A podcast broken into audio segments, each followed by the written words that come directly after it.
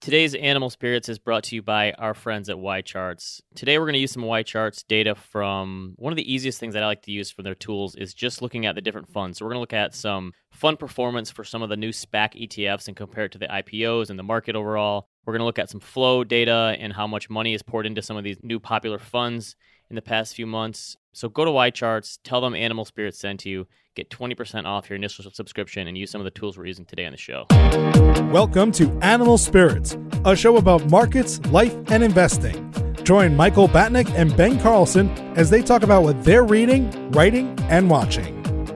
Michael Batnick and Ben Carlson work for Ritholtz Wealth Management. All opinions expressed by Michael and Ben or any podcast guests are solely their own opinions and do not reflect the opinion of Ritholtz Wealth Management. This podcast is for informational purposes only and should not be relied upon for investment decisions. Clients of Ritholtz Wealth Management may maintain positions in the securities discussed in this podcast. Welcome to Animal Spirits with Michael and Ben. I want to start off with a post that was written by Dan Teran. It was a guest post on Packy McCormick's Not Boring. It was called The Beginning of the End on food delivery, strategy, and karma. Last week, Ben, we spoke about ARK's aggressive assumptions that there was going to be like a trillion dollars in profit by the food delivery business. Are we misrepresenting that? We were a little skeptical. A few people called us dinosaurs for not getting the opportunity here. We could have this one shoved in our faces, but we said we don't understand the whole food delivery thing, why it's going to be such a huge growth business. Do you remember the Grubhub shareholder letter back in 2019? We spoke about that on the show. Yeah, at the time, the, the CEO was basically saying this is not a good business. He's like, I, I don't know. right, basically laid it out like the economics of this business don't work. But now that they have had the pandemic pull forward so much of this stuff, I guess that gets thrown out the window. What do you mean? They have no choice but to just plow ahead with this and see what happens. Oh, basically. understood. Okay. Dan Teran wrote While the pandemic has driven unprecedented demand and introduced new narratives, the facts remain largely unchanged. The third party delivery industry is bad for independent restaurants, bad for delivery workers, and serves customers who are indifferent so long as their food arrives. The pandemic has brought these harsh truths irreversibly into the light, and it is for this reason that we will be looking back on this year not as one of good fortune for the third party delivery, but as the beginning of the end. And he basically was saying that these companies take 30%, and it is uneconomical for the restaurants that use their services. They cannot get out from under this weight. It's too big of a burden. It basically puts them out of business. And basically, the restaurants hate these places. That was the takeaway, right? So it's not that food delivery is going away, it's that the current model of DoorDash and Uber Eats that is going to face a reckoning pretty soon. Don't you think though that the way I see this playing out that they could succeed technically would be if they just pair with the big chains, Chipotle and McDonald's in some of those places and they just do away with the small restaurants. Would that work if they had enough scale to just do that? That was brought up in the article. I can't remember exactly what it was, but I don't think Chipotle uses them for this very reason. Yeah, you can get Chipotle delivered. It's like a dollar. Oh, no, here's what it was. Okay, so he compared this to Standard Oil. Chipotle and McDonald's do not pay nearly the same fees as smaller restaurants. That was the difference. Okay. To the point, a lot of people would be turned off if they're just getting those big box places like that. They would want to have the smaller options for local delivery places. That would turn a lot of people off if they didn't have those options, right? You would think. Okay, so we're maybe going to be wrong on this, but a lot of people said you guys don't understand it, and I've yet to see a good explanation saying, okay, this is the TAM or whatever on this, and this is where you guys are wrong. I'm willing to be open minded about this, but I don't see it as of yet. Well, how about this? As it stands today, the business model might change, but as it stands today, this is not going to work. All right. Somebody asked us, how does the stock price affect the business, given what happened with GameStop and AMC? And they sent us a post from Aswath Damodaran. And there's basically three different ways that a stock price can affect the underlying business. One is perception, two is implicit effects, three is explicit effects.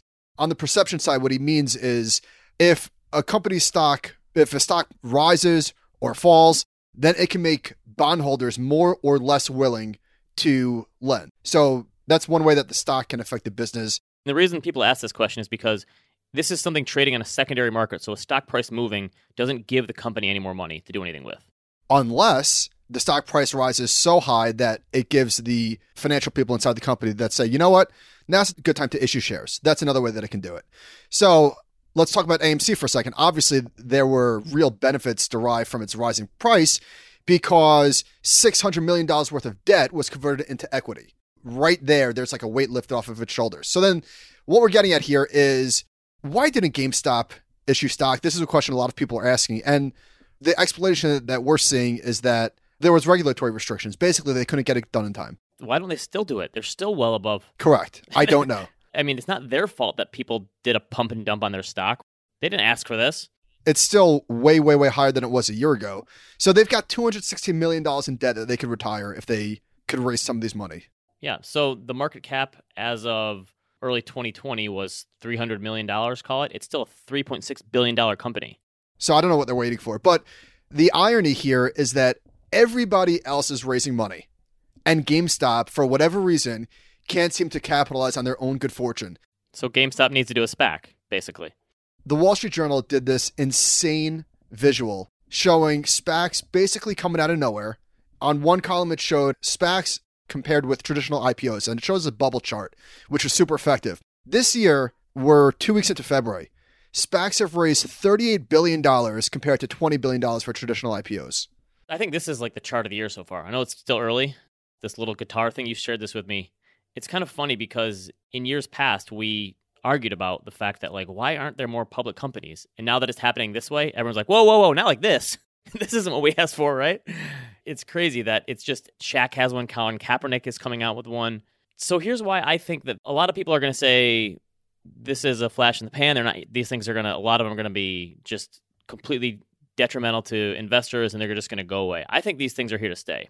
So this is from Byrne Hobart. He wrote about how COVID has pulled so many things forward. So he says the rise of the special purpose acquisition vehicle or SPACs is a general testament to more forward-looking market. In a conventional IPO, an operating company sells shares to the public with a SPAC. An empty shell company goes to public and then identifies a private company to merge with. Due to a quirk in securities laws, a traditional IPO prospectus only shows a company's backward looking estimates and makes heavily qualified statements about the future. A company that goes public through SPAC is technically engaging in a merger rather than an IPO, and the rules are different. When a public company buys another company, securities laws allow it to talk about the company's anticipated growth or the likely cost savings of the merger. Similarly, a SPAC offering can talk about a company's long term prospects and even make exact estimates of future revenue. This makes sense to me. If that's one of the big pluses for SPACs is that they can give investors forward looking guidance, then why not just change the traditional IPO laws to allow for that? Doesn't this almost seem like mutual funds and ETFs? Like, why don't mutual funds have the same tax laws as ETFs? It doesn't make any sense, but that's just the way it's happened. So, couldn't you see a future in which the terms for SPACs just start coming in? We get like a Vanguard effect. You shared a piece last week about how the fact that if you do a SPAC yourself and you put your name on one of these things, you make out like a bandit. You can't lose. You basically can't lose. You're making a ton of money. Can't we see something where someone says, "All right, we're going to do a SPAC, but I'm not going to dilute you as much. I'm not going to take as much. I'm not going to charge as high of fees." And these things start coming down, and it just becomes more of the norm because some of these are going to work out spectacularly. Some already have. DraftKings, for example, Opendoor. Pulled up on YCharts. So this is only going back to fall of 2020 when this Defiance Next Gen SPAC ETF came out. So it's not like we're talking a long history here. Since then, again, this is September probably. This SPAC ETF is up 31%. The S&P is up 18 and the Renaissance IPO ETF, which is ticker IPO, is up 47%. So these things are both doing better. What about the Russell 2000 growth? Because that was one of the things that Assemblus compared it to. It's probably lagging that. Oh, that makes sense. That small caps, that's true. So it's probably similar to that. But these things are actually doing okay so far. I think that SPACs are not going away, but I think that the way that they come to market and the specifics of how much the sponsors take and all that sort of things, I think that's probably going to change over time. I would hope so. It makes sense. I had this pulled up in on chart. So IPO is the Renaissance IPO ETF. It's kind of crazy to me how much you're talking about fundraising. This thing had $34 million as of April 2020 in assets under management. Can I take a guess? It's been around since like 2013. This thing's been around for a while. Yeah, what do you think it is now? 3 billion? Okay, 1 billion. It looks like a Tesla chart since the mid 2020 or early 2020. I wonder, absent SPACs, would there actually be more money in IPO? Yeah, I, I mean, so the SPAC one only has 108 million dollars so far, which again, in two or three months is still pretty good. I think the hundred million dollar threshold in ETFs is basically like you made it. So, but to your point, raising money is just seems like snap of a finger these days. It's the same thing Robinhood did. These VCs funded their couch cushions and gave them three billion dollars in a couple days, basically. How much money did Reddit raise the other day? Uh, I know it doubled their valuation from three to six billion. I think I don't know exactly how much money though. Steve Huffman said it's a good market to fundraise. Yeah, no kidding. Valuations are very high right now. It never hurts to raise money when there's an opportunity to do so, and Reddit had a strong year. So again, there's someone else taking advantage of the GameStop stuff and not GameStop itself. Right, exactly. So Reddit has a daily average of 52 million users, which is up 44% from uh, the same month a year earlier. For comparison, Twitter's got 187 million, Facebook has 1.85 billion. So Reddit's still it's not huge. Last week, Josh and I were talking about Bumble, the Bumble going public at a $3 billion valuation. I think the first day it closed at $8 billion. Where is all this money coming from? It's unbelievable. Maybe I'm wrong, but it seems like anytime we're going to have a correction, there's going to be a flood of money that just comes in immediately and snaps stuff up. That's kind of the story of why we had a cyclical, not a secular bear market from the corona crisis. If you knew it wasn't cyclical, it was what, four weeks long or whatever. It just seems to me that like there's just so much money floating around that anything is going to get snapped up these days. All right, let's talk about investors. This is a shocking chart. Our friend Meb Faber has an ETF. The ticker is TAIL. It's meant to hedge against tail risk. And credit to Meb, he's been incredibly open and transparent about exactly what this product is supposed to do. It is supposed to bleed. It is not designed to make money over the long term. It is designed to capitalize in periods like March 2020. And then when you get that spike, you're supposed to use that as a source of funds to rebalance into the rest of your portfolio. So kudos to Meb. He has not misrepresented it in any way. I can't remember where he said this, but I remember him saying that this was going to do really well, unfortunately, in terms of assets after an event. And man, was that spot on. So this ETF went from $77 million in assets prior to the VIX blowup in March to $300 million in August. And Ben, don't you think that this is probably advisors steering the money as opposed to individual investors looking for this product? So it was up 28% or so from that late February through late March debacle in the market. If you had that in place ahead of time and you used that to rebalance, then home run, right? So a lot of people probably said this is fighting the last war, as people are wont to do. They said, okay, well, why don't I have five or 10% of my portfolio in this all the time? And people rush out to do the thing they wish they would have done. The same thing happened after 2008 everyone wanted a black swan fund or tail risk hedging strategy, and then the market took off from them. And yeah, to Meb's credit, he basically predicted. I've heard him on his podcast talk about the fact that this is going to happen when we have a blow up. This thing is going to do really well, and then people are going to rush in, and it'll be interesting to see if we don't have one for a while, if money stays in there or if it tails off a little. I'd be curious to see what happens from here on out in terms of like assets versus performance. But this is the kind of thing. I mean, you're right. You have to be smart about it and use some sort of disciplined process. Either it's a set percentage of your portfolio, or you have like a rebalancing where when it does shoot up, you have to take advantage of it and pare it back down because you know that eventually it's buying insurance. If you have this in your portfolio and you never rebalance, then it's useless. Yes, exactly. You have to be smart about it. Michael Burry tweeted about the gamification of Robinhood, and we were talking about this with Crosby. What would education do? What should they do? He showed the option chain for Tesla. It looks like DraftKings. It does. So I've been using FanDuel in some of those places. When you go to place a bet, it looks exactly like this, where it gives you all these different options for buying puts or selling puts or whatever, and it tells you what your potential reward is going to be. It does. It looks like you're placing a bet here on one of the online sports gambling. Man, it looks like a lot of fun. Got to be honest. right? honestly, I told you after I started doing some of these sports bets just to try it out. I don't like it. It doesn't give me the same thrill as it does. It's kind of fun for the game, but it's either you win or lose. So it's all or nothing. Whereas in the market, you make a bet and you could get killed in a day by 20% if a company has a bad news or a bad quarter or something, but you're not completely out of the game. Have you heard of options? That's the thing. Like, I'm never going to trade an option in my life. It's just not going to happen. That gambling streak is why people do it, I guess. Did you see the video of the kid who wanted to take out $100,000 of Tesla on margin? Yes, unfortunately I did. Kudos to Robinhood. They didn't give him 100,000. They did give him 70. He looked like he was about 10. so, Robinhood CEO Vlad Tenev, he's been out in the public eye more. I think obviously someone, a communications person, they probably hired a new PR firm. They said, you need to get out there. And he was on, I didn't even realize Chamath has his own podcast with a few other venture guys called All In. Chamath was smoking them. So how was the conversation? Was it uh surprisingly Chamath is the kind of guy who has a different personality on social media versus to your face. Like everybody. Like every yes. right. From his car, he'll flick you off, but next to you, you know. Obviously, he started a company, he went to Stanford. He's a smart guy. I still think he's in a little over his skis in terms of like understanding power that they have and how the growth they're going to have. But they asked him, "What do you do for people who don't know?" And he talked about democratizing investing. And They said, "Okay." One of the guys said, "Okay, you guys are going to go public soon. If you really want to democratize investing, put the entire amount of shares to the Robinhood clients and don't give it to any outside Wall Street people. If you really wanted to do it." And they tried to like hold his feet to the fire to get him to say he'd do that, but he said, "Well, so they might." offer some of their IPO shares to just Robinhood customers, which honestly, at this point, Are you a buyer? if they offered IPO shares to us as Robinhood customers, I'd be in. This thing is what is going to stop it at this point? The train has left the station. You're betting on human nature as much as we like to talk smack about them and say they should do better.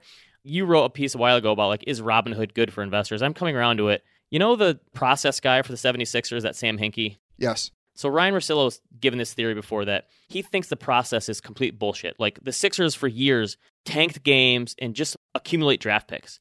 You get a losing culture and then it's hard to shake that. And I'm starting to think that is probably true with some of the young people on the Robinhood app. There are people who can separate those and have I have Robinhood here, my 401k here, but I think for a lot of young people, this is the process for them. They're learning these losing habits that are going to be really hard to shake in the years ahead. Yeah, I hear that. And I don't disagree. I just think whenever we talk about this, it's really hard to generalize because there's going to be people that escape and grow up. If you're 21 years old, you're going to be a different person at 25 or 35. It's going to be all over the place. So Patrick O'Shaughnessy this morning on Twitter put out, "Hey, I wrote a book in 2014 about automating the investment process and basically getting out of your own way." He's like, "I see now that's not going to happen. So how do we better educate people who are using these trading tools?" And I don't think there is a better way. We talked about this with Daniel Crosby. I honestly think it's just you have to have the right technology guardrails in place. Otherwise, for most people, the education piece is never going to work. That's my generalization is for the majority of people, education is not going to help until they're willing and ready to use it. People are not opening up a Robinhood account because I want to learn about business. They're opening up an account because I want to gamble and get rich. I saw this on Twitter. This shocked me. They don't allow beneficiaries? What is that about? Here's right from Robinhood. We don't currently allow users to name a beneficiary, and we don't offer automatic transfer on death registration. In the event of a death, we'll work with the executor of the estate to collect proper documentation and dissolve the account appropriately. What's that about? Why aren't there regulations against this that they have to have? I don't know. That's a good question. But, and I guess the hope then is that, okay, people forget about it and they just hold on to the money. I don't know. I just want to talk about Bitcoin for a second. We don't need to spend too much time here, but Phil Pearlman showed these amazing charts from his blog on Osprey, which we'll link to. Two charts. One is the Bitcoin addresses holding more than $100 worth of Bitcoin. And this looks like it's about almost double what it was at the peak of 2017. And a lot of this is probably not just because people are buying larger dollar amounts, but because the price has gone up so much. So that one's a cool looking chart, not necessarily surprising or revealing. So, but even in 2017, this was like 2 million. Now it's 14 million. Right. So that chart, that blow off top was actually in 2018. Interesting. Yeah, it kept going up. That's, I thought that was 2017. Okay, anyhow, the next chart. So the velocity of Bitcoin has crashed, meaning people are buying and holding. so this is the turnover of it. And it was actually the highest in 2013, it looks like. And then 2017. So people were trading their asses off. And it looks like now people are buying and they're sitting on it. 2017 was 60%. Now it's 10%, 15% maybe. Do you think this is mostly just because it's held in the hands of so few people, whatever 5% of the people own 95% of it and they're just sitting on it forever? Uh, I I think it's a combination of that and people just buying and not looking for the quick pop. I really don't know. But maybe this is the asset though where I don't think people look at it like it's a stock like they're buying Apple or Amazon and they're going to trim it at a certain point. I feel like people are betting on this is an all or nothing. A lot of people go into that mindset of I'm just going to hold this and see what happens and it's not worth it for me to get out at certain points and I'm just going to see if this thing takes off like it could. I think that's the way people approach this. you and I were talking about how we view our portion of it. And this is the type of thing where if we're wrong and this goes to zero, so be it. But this is the type of thing that I don't want to sell early. I don't want to regret selling this at 50,000 and in 10 years it's at 600,000. And if we're completely wrong and it goes to 5,000 or zero, I'm fine with that. This is basically a buy and hold forever for me, more or less. However you want to define forever or until it hits a million. How's that? A million or zero? I don't know. All right. You pulled up some neat data on what's going on in the stock market from Bespoke. All right, just real quick. So this one kind of blew my mind a little. I got shamed for saying bonkers too often in early podcasts, and someone said time for Ben to bring that back. So this is bonkers.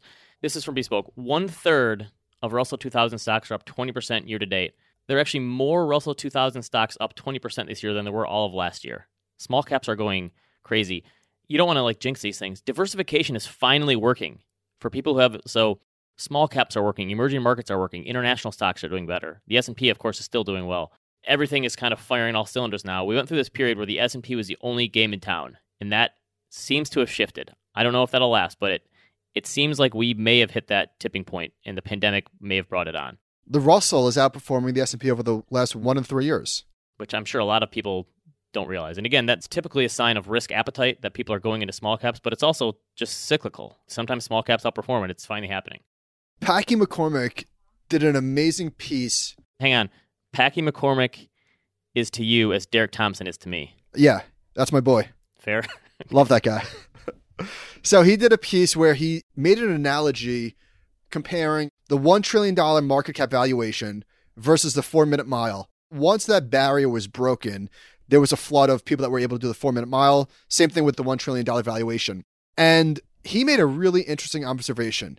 He said the market caps of the FAM companies are the most important numbers on the market because, consciously or not, investors are pegging their private and public tech company investments against them.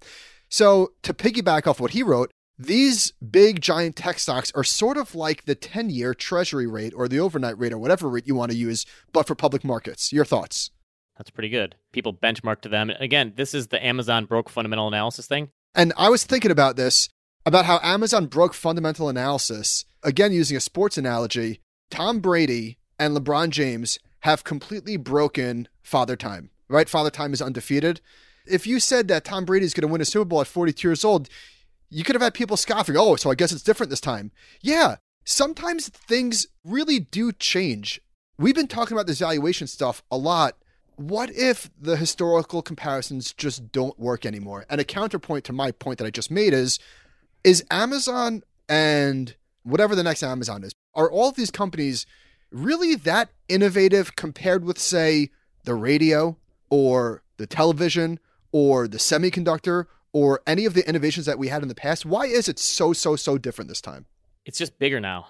It's so much more pervasive than it was that these companies control everything. And I agree, like, but again, and I agree with you. I'm just giving a little bit of pushback. Is like there went from zero TVs in the house in 1930 to nine out of 10 households had a TV in the early 1950s. I don't know what the dates are, but that wasn't bigger. That wasn't. Well, that's the same thing as like the car companies. There was hundreds of car companies in the 20s, and by the 50s, there's three. So that's probably the same way this is. So to Packy's point, like the benchmark, some of these companies are going to be pulled up by that, but some of them are just going to fall by the wayside that's the hard part about it, sifting through these dozens and dozens or hundreds of companies. I love how he compared, like, he said, if Shopify is a whatever billion dollar valuation, then it has a 1 150th chance of becoming the next Amazon. Like, that's how he was comparing it. I thought that was a really good take. Right. So, Ben Inker from GMO was on Barry's podcast last week talking about their valuation models. And he talked about how they're using mean reversion. They're using this 16 times PE as their mean reversion. We haven't mean reverted in a decade more. Profit margins haven't mean reverted, and that was like the biggest driver, no, of their model. There's probably an 80% chance that their models are almost useless at this point if that's what they're using is these historical numbers that they plucked out of an average. Not to denigrate them, I'm sure they have other stuff they're looking at, but I think that's kind of what you have to think about. So there's this other piece about the rise of intangibles and the demise of accounting we've we've talked about before. It's actually a few weeks old. They look back at intangible versus tangible assets going back to 1975, and it looks at every 10 years. And it's looking back at 75. The biggest companies were IBM and Exxon and Procter and Gamble and GE and 3 3M and all these huge companies. It is kind of crazy that GE was up there every decade 75, 85, 95, 2005. GE was in the top five and has since fallen. Is it even in the top 30? Probably not. I think it's in the top 30 or 40. I wrote a piece called "Is Exxon the Next GE?" and I think I talked, I bottom ticked it. Credit to me. Yes, you bought. Exxon. I'm long Exxon. You're being paid to wait. So the intangible assets were in 1975 122 billion versus 594 billion. And so intangible is things like patents and brand and research and development and goodwill, etc. Yeah, goodwill. Now it's 21 trillion for intangibles and 4 trillion for intangibles by this is 2018. How much? It was 21 trillion for intangibles, 4 trillion for tangibles. This research is probably a few weeks old, so if you include memes, it's probably 23 24 trillion. yeah. That's the ultimate intangible. Price to meme ratio, is that a thing? I just don't see how this doesn't change. And it's weird because the internet has been around for a long time now, obviously. Does it feel like the pandemic made us all realize, like, oh, wait, the internet is still this huge thing? It's weird that like the 90s and that dot com bubble were a huge shift in internet usage and then the 2010s happened, but it almost feels like there's another fork in the road from the pandemic. Was Crosby talking about that with us about the internet is underrated still? Yes. Somehow? I, I think people kind of woke up to that from the pandemic that, oh, wow, this thing is just of massive importance to all of our lives. And it's only going to pull forward so much of that for better or worse, basically. You know what data point I like for why fundamental or why it's hard to rely on historical ratios at this point? In 09, during the crash, the CAPE ratio for a second, after a 55% crash, for a second, it was below its long term historical average. Right. It was very. It got down to 13, I think. So this is from that piece that I talked about the rise of intangibles. So it's this guy Tanay Jaipuria, and he wrote earnings can basically become meaningless when companies are investing in growth. Companies are being penalized in that their expenses are not being matched to their revenue as well. But they continue to earn revenue from a software or company, a customer in the future. The expense, the cost to build it or acquire it, that customer immediately, this artificially deflates earnings. So it's basically saying, again, this is growth mattering more than earnings right now. I guess the one pushback here is that interest rates rise and this all goes away and it's everything goes back down in terms of valuations. I think that there's a little bit of truth there for sure. I think if interest rates go to three to four percent, things will look different. I'm not saying it's game over, but things will look drastically different. That could bring down some of the valuations. Does that change this huge sea change of internet companies taking over? No way, right? No, it probably doesn't slow that down, but I think certainly valuations would get would get kicked. All right, survey of the week. Every single American bought GameStop. this is pretty. So this is Yahoo Finance Harris Poll. Twenty-eight percent of Americans bought GameStop or other viral stocks in January. No way did that happen. If they did, GameStop may have hit one thousand dollars a share. If one third of all Americans bought meme stocks, those stocks would have gone to the moon. Unfortunately, there's no way that is true. I mean, come on, come on. What did they ask? Ten people? I. it was a good try. Okay, here's another one that it probably reflects some reality, but there's no way this is true. This is from Redfin. 63% of 2020 homebuyers made an offer sight unseen. There's no way that's possible, right? People were still looking at houses in person. 63%? That's a huge number. The real estate market is just like everything else red hot right now. So this says 1 in 10 home tour requests to Redfin for a remote video tour. People are just more comfortable doing that. You've done the housing search before. You can make a house look way nicer. Oh, yes. And bigger by the angles you take the picture. I kind of get why this is. And so CNBC says there's this record bidding war. So, according to the National Association of Home Builders, 40% of potential buyers cited getting outbid for the reason that they have not bought a house. And well over half of all buyers, 52%, are facing bidder wars in their offer. This is according to Redfin again, up from 52% in December. I can definitely see that. You hear this anecdotally about we put up our house for the weekend, had a showing or an open house, and four offers above asking. This is happening all over the country the corner house in my block, two showings, and they got above ask. And I thought the ask was absurd. Yes, house kitty cornered ours, same thing, well above what we paid for ours. And you start to do it in your head, like my wife is like, "Well, what could we sell ours for?" It's always interesting to open that up, and you're like, "Oh man, that'd be great." But then what? You have to live somewhere. If you already own a home, you're very rarely in a position to make out on both ends of the deal. Unless you're leaving the state you leave the state or you rent somewhere and bank it. I don't know. Otherwise, you're just going to pay up another place. I made this point in a piece. The only way this works is this is what I think you're at a huge advantage versus people who are first time home buyers. That equity you have in your from housing prices rising, we're going to get into that in a sec. That can be used as a bigger down payment and make your down payment for a more expensive place a little easier. Because if rates have fallen, even though prices have risen, the monthly payment is not the big thing that's a problem. It's it's the down payment. So having equity in your home can help there. This seriously hurts new home buyers, first time home buyers. Yes, big time. Who are in a position, who are saving, and now it's like, oh, yeah, you're going to need two more years worth of savings to get in. Yes, if you have to get that down payment, however big it is. You can get into a house for a low down. Some banks will let you. I think our first down payment, because we couldn't afford it, was like 5%. I don't know what banks are placing these days, but you don't have to have 20%. Not everyone does 20%, but Here's some more numbers. Asking prices of newly listed homes hit a new record high of $330,000, up 10% from the same time a year ago. The median home sales price was up 15% year over year. Active listings fell. Hold on. That's too much. What? That's not good. The median home price is up 15% year over year. When you tack leverage onto that, that's a huge return on your capital if you're talking about a your down payment. 48% of all homes that went under contract had an accepted offer within the first two weeks on the market. Jeez. Active listings fell 36%. So There's fewer homes on the market. People are getting bid up. Prices are rising. This is a good thing if you are a homeowner and you have something to do with your equity, but first time home buyers, that's tough. The consolation is interest rates are extremely low, and that helps offset some of the price rise. This active listings chart is wild. Obviously, the pandemic getting back to normal, that slows us down. Don't you think rising rates are the only thing that impacts this too, just like the tech market? Like, I don't see what else could stop this with supply being so low. The people who are going to move have already moved in some cases, but there's obviously people waiting in the wings still, right? I don't know. I mean, any parts of the finance industry that aren't just like red hot right now. Seems like everything. Uh, Dogecoin has cooled off. okay. All right. Here's something that's not red hot. Okay. This is Powell said last week, the Fed Chairman Powell. He's not worried about inflation at all.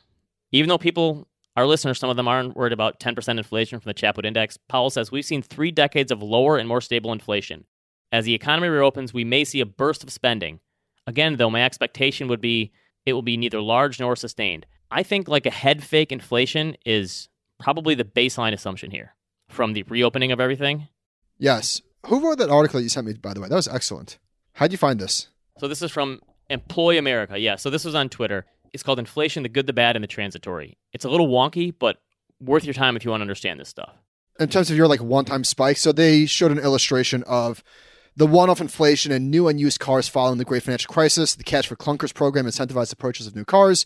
While the precipitous fall in interest rates incentivized the purchase of new and used cars alike, after about a year of inflation, prices leveled off as capacity adjusted to a new level of purchasing.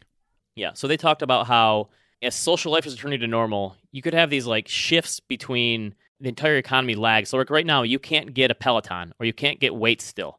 Isn't it kind of crazy that if Peloton doubled the price of their bike, a lot of people would still buy it probably, right? That would shorten the wait time. So instead, your inflation is not rising prices, inflation is time they could do that. They're saying like these bottlenecks could lead to just supply chain problems instead of higher prices and like just longer delivery times, which is a different way of inflation. But eventually that sorts itself out, right? Unless these companies decide to start increasing their prices. Right. We're probably going to see inflation in certain areas, retail, hospitality, you would think, things like that. If you go on a vacation, I bet those prices are going to be insanely high to make up for lost income, lost revenue. So, but then they say at the end of the day, it's really all about wages. Quote, without an attendant increase in wages, all of this inflation represents a transitory form of price rationing as capacity expands to meet current demand, rather than a persistent reflexive pattern of price acceleration. Without wages accelerating proportionally, real income actually declines throughout that period of inflation, curtailing purchasing power and slowing real demand for consumer goods and services. End quote. If you're worried about money printing causing a sustained rise in prices, look at wages. Yeah. That's a good reason for inflation, right? If wages are rising, if you want to see sustain, that's the thing that people don't get is that in the 70s, wages were rising insanely. Prices were rising, yes, but people's money that they were making. I remember my dad told me stories about him getting like two raises in the same year in the 70s because people were making more money. So, yeah, if you, if you want to know that inflation is happening, look at the actual wage growth. Someone sent me this paper. I want to run this by you. I feel like this is the way economists think and not real people. So, they look at the optimal retirement saving for young adults in a life cycle model. They said, We find that for liquidity constrained young adults who anticipate significant earnings growth, optimal retirement savings is zero. what? They're basically saying that the defaults that automatically default people into retirement programs do not take into account life cycles where people will make more money as they age. So they're saying in your 20s and 30s and stuff, most people don't or shouldn't save until their late 30s or early 40s for retirement. Excuse me. I have one thing to say. Compound interest is the ninth wonder of the world. Have they not heard of this? The earlier you start, hello? I understand, but come on.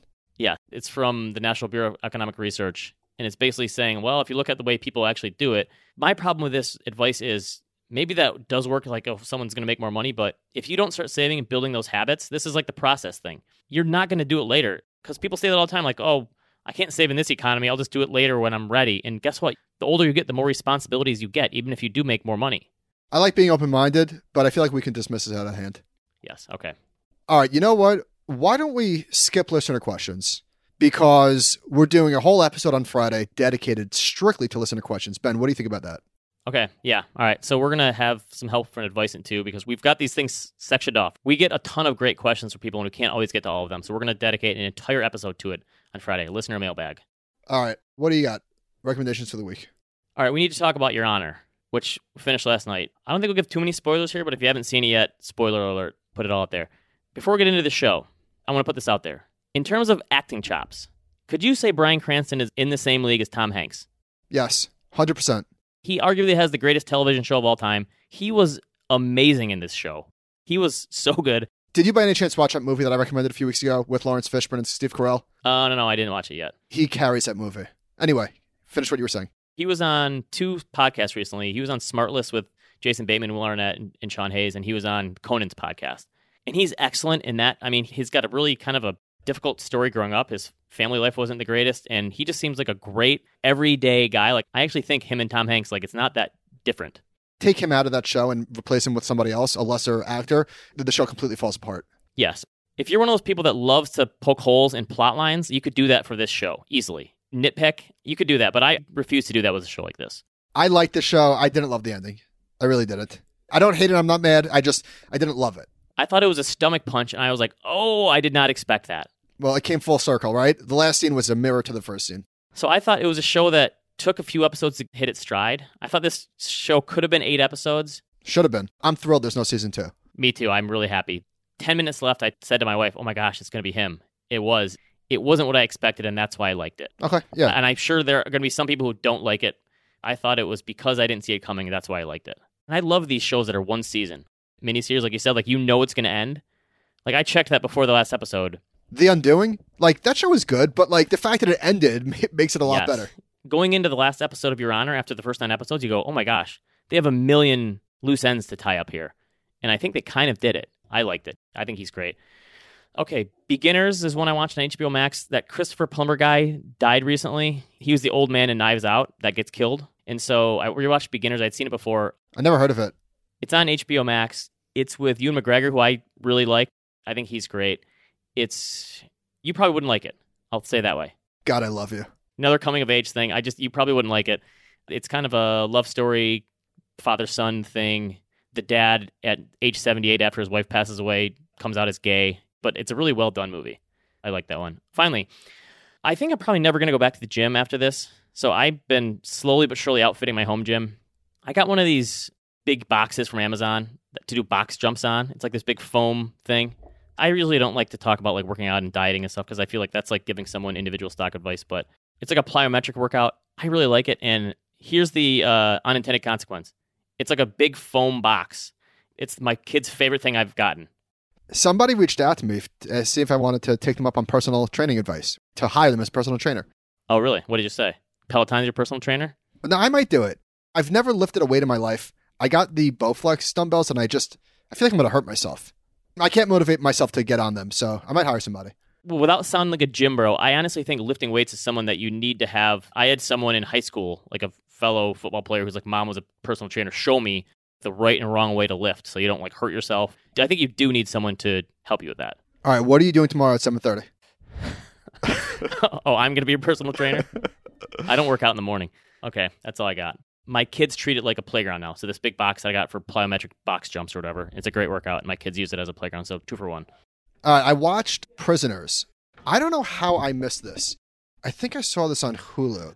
This movie is from 2013. You've seen this. It's a long movie, and I remember the ending was really good. That's my only recollection of it. Excellent. It's with Jake Gyllenhaal and Hugh Jackman. Is that right? And more. Viola Davis, Maria Bello, Terrence Howard, Jake Gyllenhaal. Sort of a dark thriller abduction. And if this came out today, 100% eight episodes. Ah, it would have been a movie. Yeah, you're right. 100% eight episodes. Sideways. First time. Thoughts? Excellent. I love that movie. Hilarious. Just top shelf. I love that movie. I've seen it multiple times. Yeah. All right, lastly, Judas and the Black Messiah came out on HBO Max over the weekend. And to me, this is film of the year. Similar thematically to Chicago 7, but about, I don't know, 10 times better. Okay, it's getting really good reviews. I haven't watched it yet. Daniel Kaluuya is amazing. Amazing. He should win Best Actor. And Lakeith Stanfield is great. I mean, this movie, true story. Fred Hampton from the Black Panthers and Lakeith Stanfield plays like an undercover, a rat, sort of like The Departed. It was awesome. Highly, highly recommend it. And it's true story. That gives it a 10% premium in my book. True story. I don't understand. So it's February, right? And this is going to be up for Best Picture for 2020? Maybe it's like your taxes. How you can still do your retirement contributions up through April. Yeah, it's like a fiscal year for the Oscars, I guess. Anyway, that movie would have been great in the theaters, but it was great at the home box office, so cannot recommend that highly enough. Is that going to be the first thing you do after getting vaccinated? Is go to a movie? I'm getting vaccinated next week. Oh, next week is your first one. Oh, that's right. It's February. Okay. There we go. I have moderate to severe asthma, so Congratulations. Thank you. I'm just happy that anyone is getting vaccinated. My parents both got both their second doses. That's like a huge weight lifted off your shoulders. My wife got vaccinated. she is a teacher, well, a guidance counselor specifically, but she works in the schools. Once I get vaccinated, we could like go somewhere. We haven't gone anywhere. Yeah, that's awesome. Anyway, yeah, I'm, I'm excited about that. All right, animalspiritspod at gmail.com. We're back on Friday for a full episode of listener questions. Thank you for listening. Stay safe, and we'll see you next time.